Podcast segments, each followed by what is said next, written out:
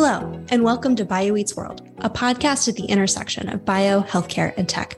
I'm Olivia Webb, the content lead for Bio and Health at A16Z.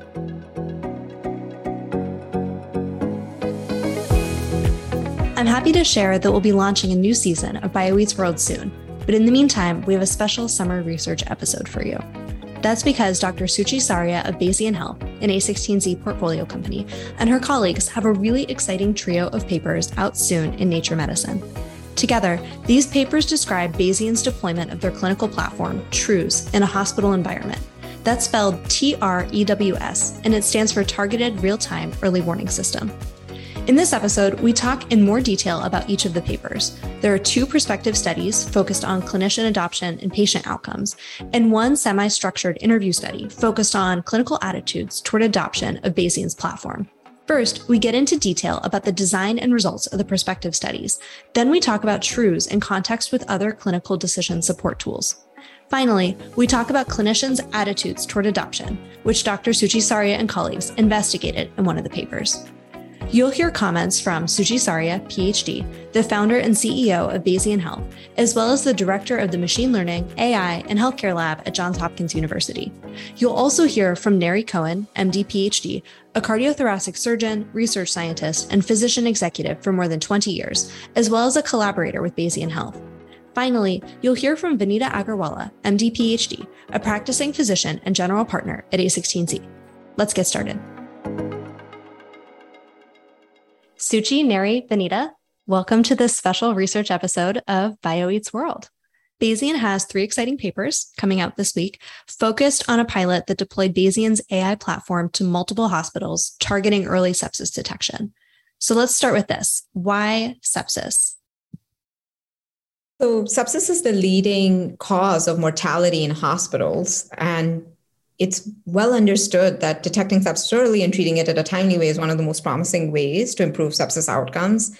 I also lost my nephew to sepsis. In his case, he wasn't detected until he was already in septic shock, where it's much harder to resuscitate a patient. So it's just an example of an area where there's so much opportunity to be had from better use of the data that already exists, synthesizing that data and making it very easy for to be able to identify something that is commonly missed. You know, sepsis is a very, very common clinical condition. It's pretty much the first clinical scenario that most clinicians in training ever learn how to react to. It's it's one that all types of clinicians need to know how to react to. Sepsis is defined essentially as a clinical scenario in which the body's response to an infection starts to injure the body, starts to create evidence of physiologic instability and end organ damage. That can happen in so many different settings. It can happen to a woman after she delivers birth. It can happen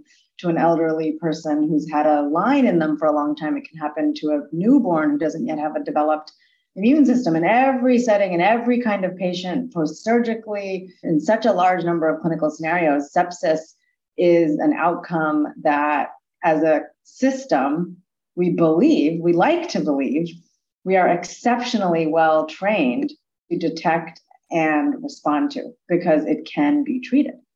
And so as a result, it's just, it's, I can't think of a more important clinical indication to get better at managing, you know, and that's why it's so exciting that, that there's still more room for improvement with technology of the kind that we're talking about today.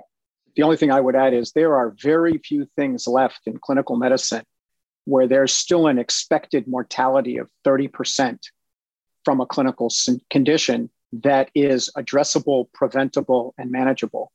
And as Vinita said, the, the problem here is identifying the problem before it progresses to the point where the body is making choices of what am I going to save and what am I going to sacrifice and creating detrimental responses as a result. So the goal here is early detection before you get to the point where you're in a clinical scenario where you can't recover from it. So you have three studies coming out, one of which is semi-structured interviews on clinicians' attitudes toward adoption, and two of which are prospective, focused on clinical adoption and patient outcomes. So let's talk about the two prospective studies. Could you walk us through the high level of each study and some of the key findings from each? Yeah. So the first study focused on measuring the system characteristics using data from the real world in terms of accuracy, lead time, sensitivity, specificity, adoption, and factors impacting physicians' decision to engage and what it meant in terms of ability to move their lead time. So what we found was in the in the data at 82% sensitivity, one in three alerts that were evaluated were physician confirmed to be septic, which is very important because common systems struggle with false alerting, so physicians don't adopt it. We also found 5.7 hours earlier detection compared to when physicians first prescribed antibiotics on the patients who had otherwise died of sepsis. So, in other words, in a patient population where there's real opportunity for impact, very significant lead time. The next thing we did was we evaluated when the tool was deployed prospectively, what was the physician adoption rates and what factors impacted adoption. And so, what we found through the study period is 89% of the times when TREWS flagged a patient, providers came in and engaged. That means they went in, they clicked on the tool, they looked at the data, and they entered an evaluation, whether they agreed or disagreed. And then the study design basically showed that uh, for patients on whom providers engaged with the tool versus they didn't, there was a 1.85 hour reduction in time to antibiotics. That means patients were getting these treatments earlier. Now, the next natural question then is well, we had lead time, we saw, we saw movement in lead time. Did that then impact outcomes? And so, again, the study design was pragmatic in nature. What we did was we compared when providers engaged with the tool and confirmed sepsis within three hours of TREWS alerting versus they didn't, we saw nearly 19% reduction in mortality. And essentially, to be able to observe that, we had to control for patient acuity, patient comorbidities, environmental factors, and all of that is necessary to make sure that basically the reason they're seeing that benefit is not because they're choosing to engage with you know simpler easier patients first and more complicated patients later and so on and so forth. Your study design is an intriguing one because you pick you pick the patients for whom the provider acted quickly within three hours, and then you compare it to the patients still flagged by the tool for whom the physician waited.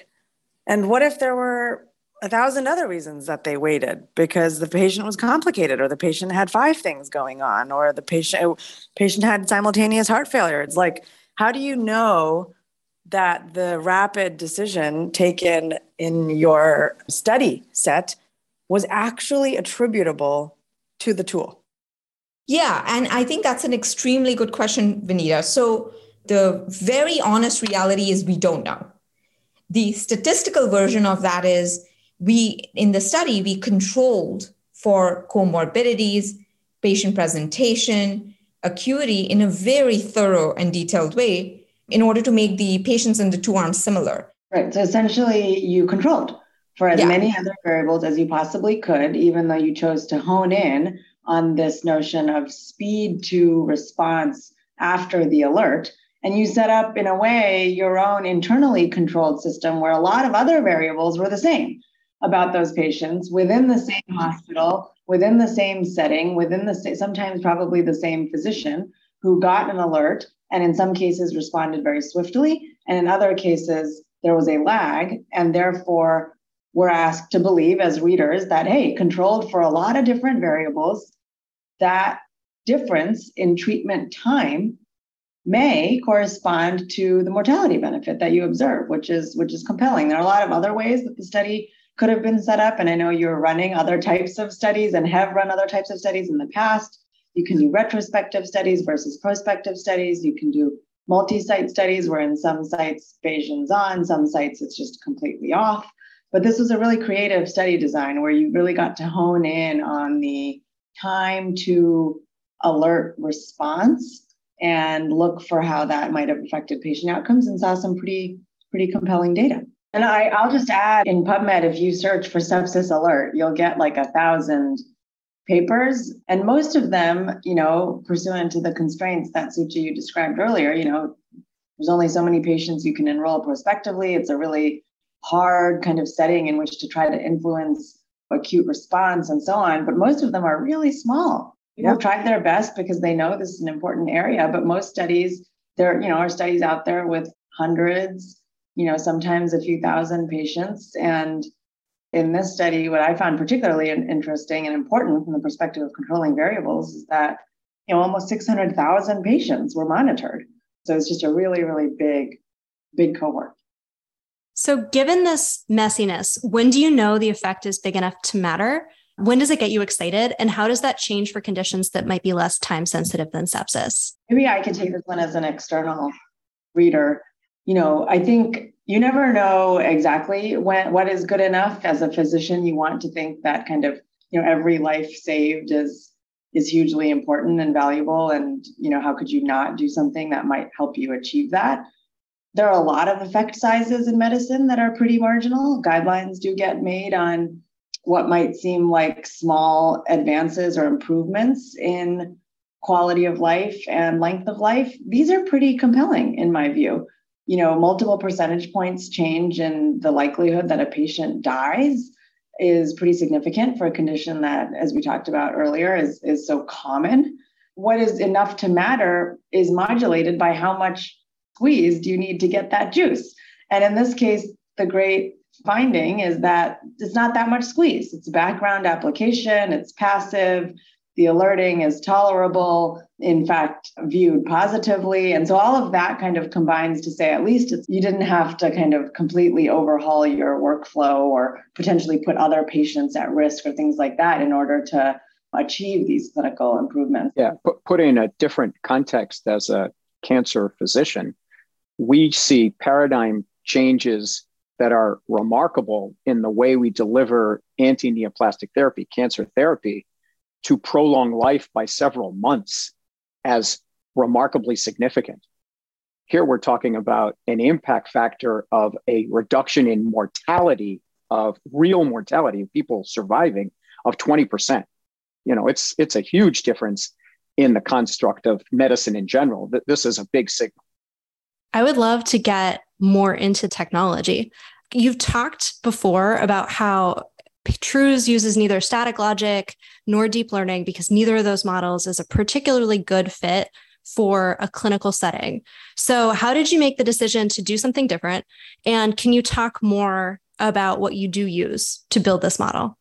Yeah, absolutely. So, let me step back and give a little bit of history. When we first started working in this problem area, almost 2013, 2014, I'm embarrassed to say how long ago was that.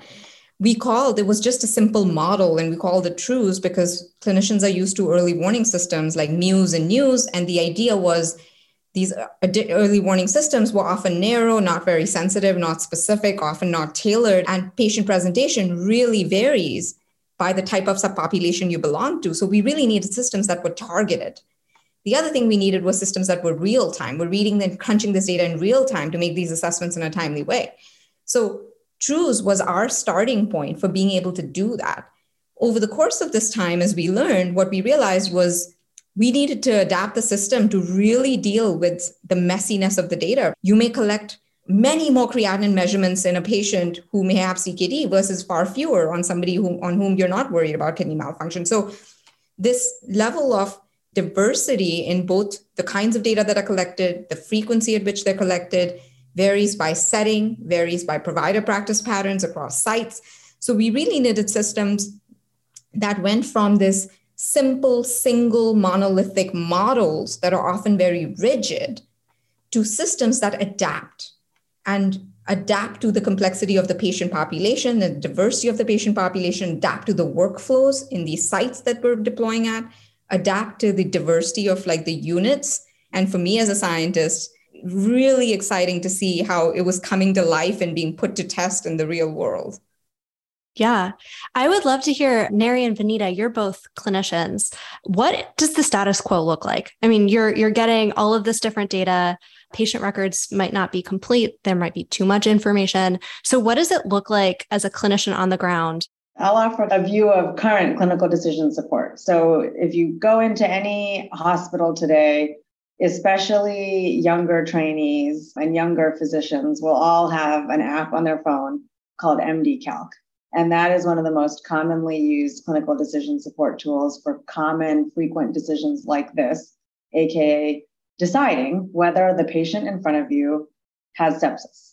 More experienced clinicians will have those kind of heuristic seared into their memory and you know can never forget. And I, I mentioned that just because that is truly how every clinician every medical student is now being trained. There are clinical decision support tools that exist to find sepsis because finding sepsis as we talked about earlier is so very important. But it's interesting to look for a second at what those tools look like. So what do those tools ask? Those tools ask to describe about the patient in front of you four major you know variables. That's their temperature their heart rate their respiratory rate and their white blood cell count. And if any of those four are above a certain threshold you get a point.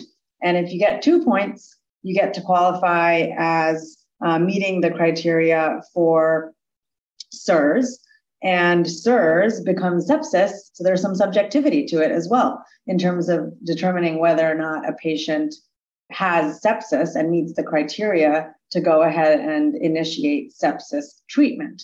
But like let's just pause to think about that for a second. There's one subjective question in there, whether or not you suspect an infection. And then all the other four variables have pretty arbitrary cutoffs. And so you can imagine that even though this is a simplified clinical decision support you know, system that is now widely used and has been reasonably effective, there's a lot of good intuition for, well, geez, you know, if you had a lot more data points and you had the ability to look at variables in a continuous fashion and you have the ability to recalculate, you know, more continuously, it could be better. Yeah, I, I would completely agree with that. There's such a huge target and ability to improve here.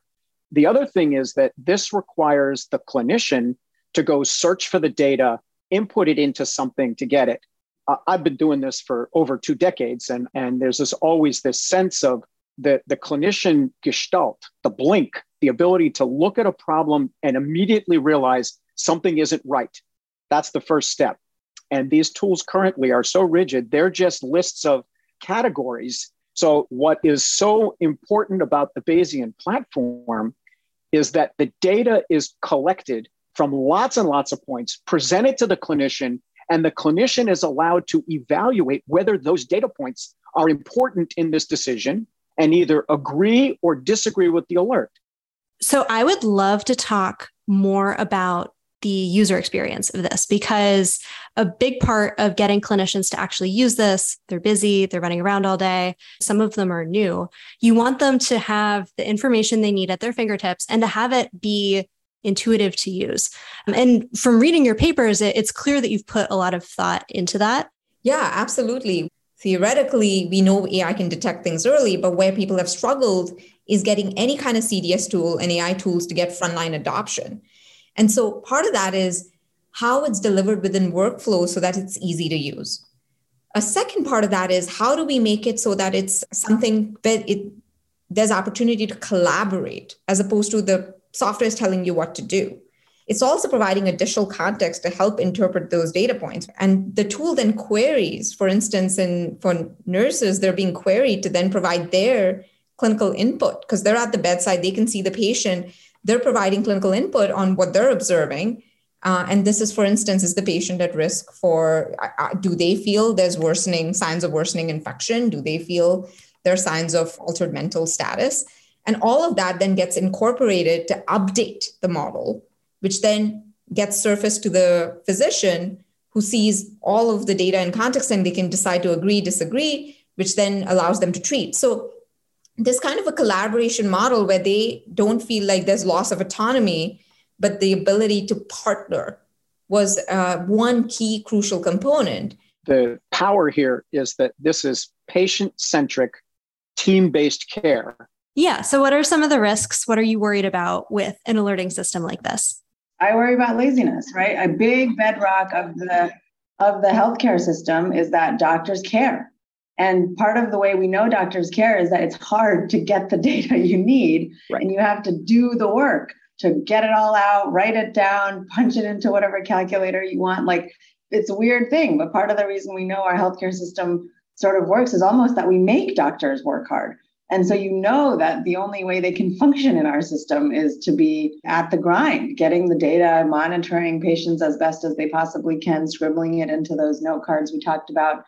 And so I, you know, one thing that I do think could be a risk is that if if physicians stop using their own heuristics or their own monitoring or their own fear driven work ethic that you know i don't want to miss something if you take that away or even blunt it i think that's that could potentially be a risk it doesn't seem like we had evidence of that in these studies but that's hypothetically something that that i would worry about it might be worth noting that that was one of the results from the semi-structured interview study as well, is that clinicians were were afraid of that. They were afraid that they were going to lose their their touch.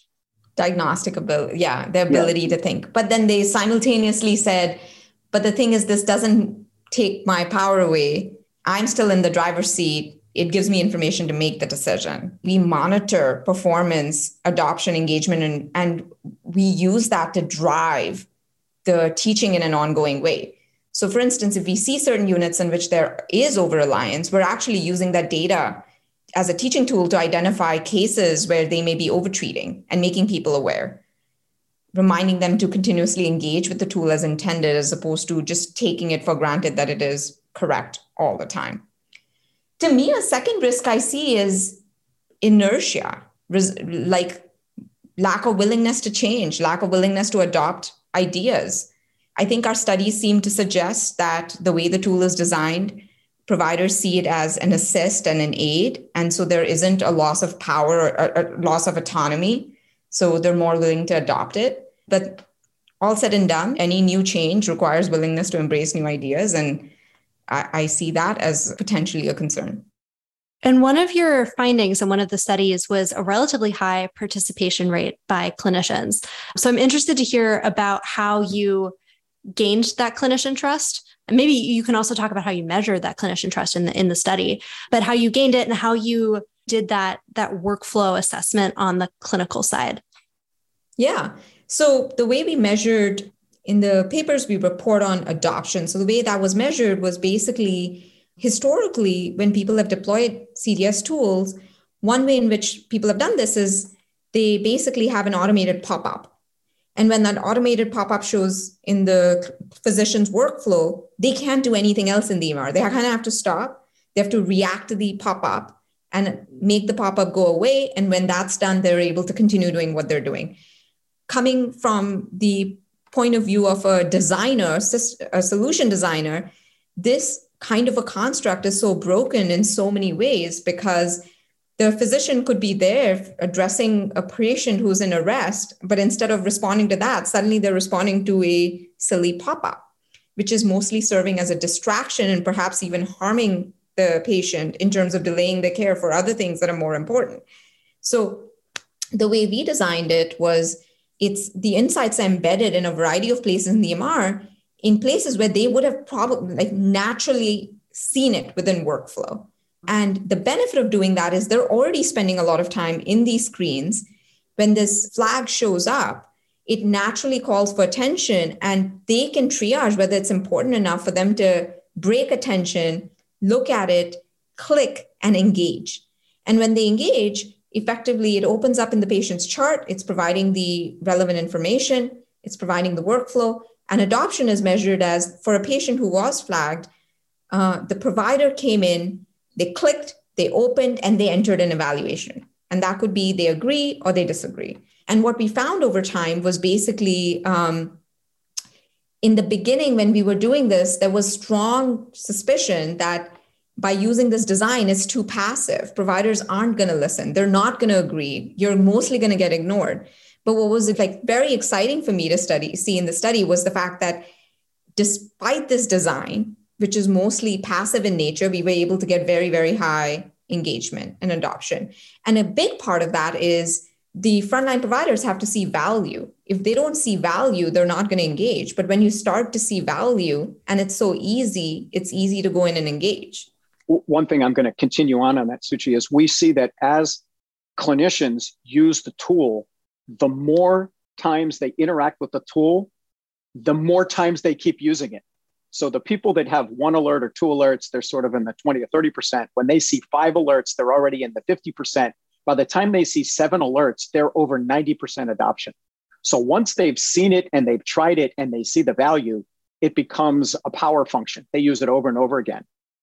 Since this study, as we've gone at other sites and deployed, this has been a really fun thing to discover. We've even, you know, there have been sites where we've deployed where, you know, we were told our providers aren't going to adopt it. Like we've struggled with implementing past systems where our providers didn't adopt. And some of the data Neri sharing is an example of what we've been able to see in a short period of time, where as providers start to gain experience, when we kind of just plot like the number of exposures they have with their desire and willingness to keep coming back, it's very strongly correlated, which is exactly what we want to see. We're creating value, and that value is bringing them back. So, what other conditions can technology like this be applied to? Excellent question, Olivia. And I'm so happy that you asked it. These papers demonstrate the incredible power of the Bayesian platform to affect meaningful change when focusing on sepsis, which, what, which is what we've been talking about this entire podcast. What excites me is that platforms like Bayesian that promote intelligent care augmentation are able to address and have similar effects to bring about meaningful improvements to multiple stakeholders on burning critical issues in healthcare right now.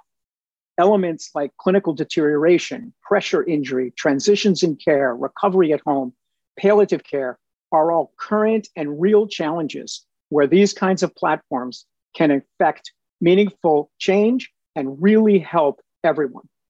And looking to the near term future, extension to facilitate proactive virtual care, what we're sort of calling the journey to proactive wellness instead of reactive sick care, anywhere is definitely a perfect target to engage these kinds of platforms right from the outset.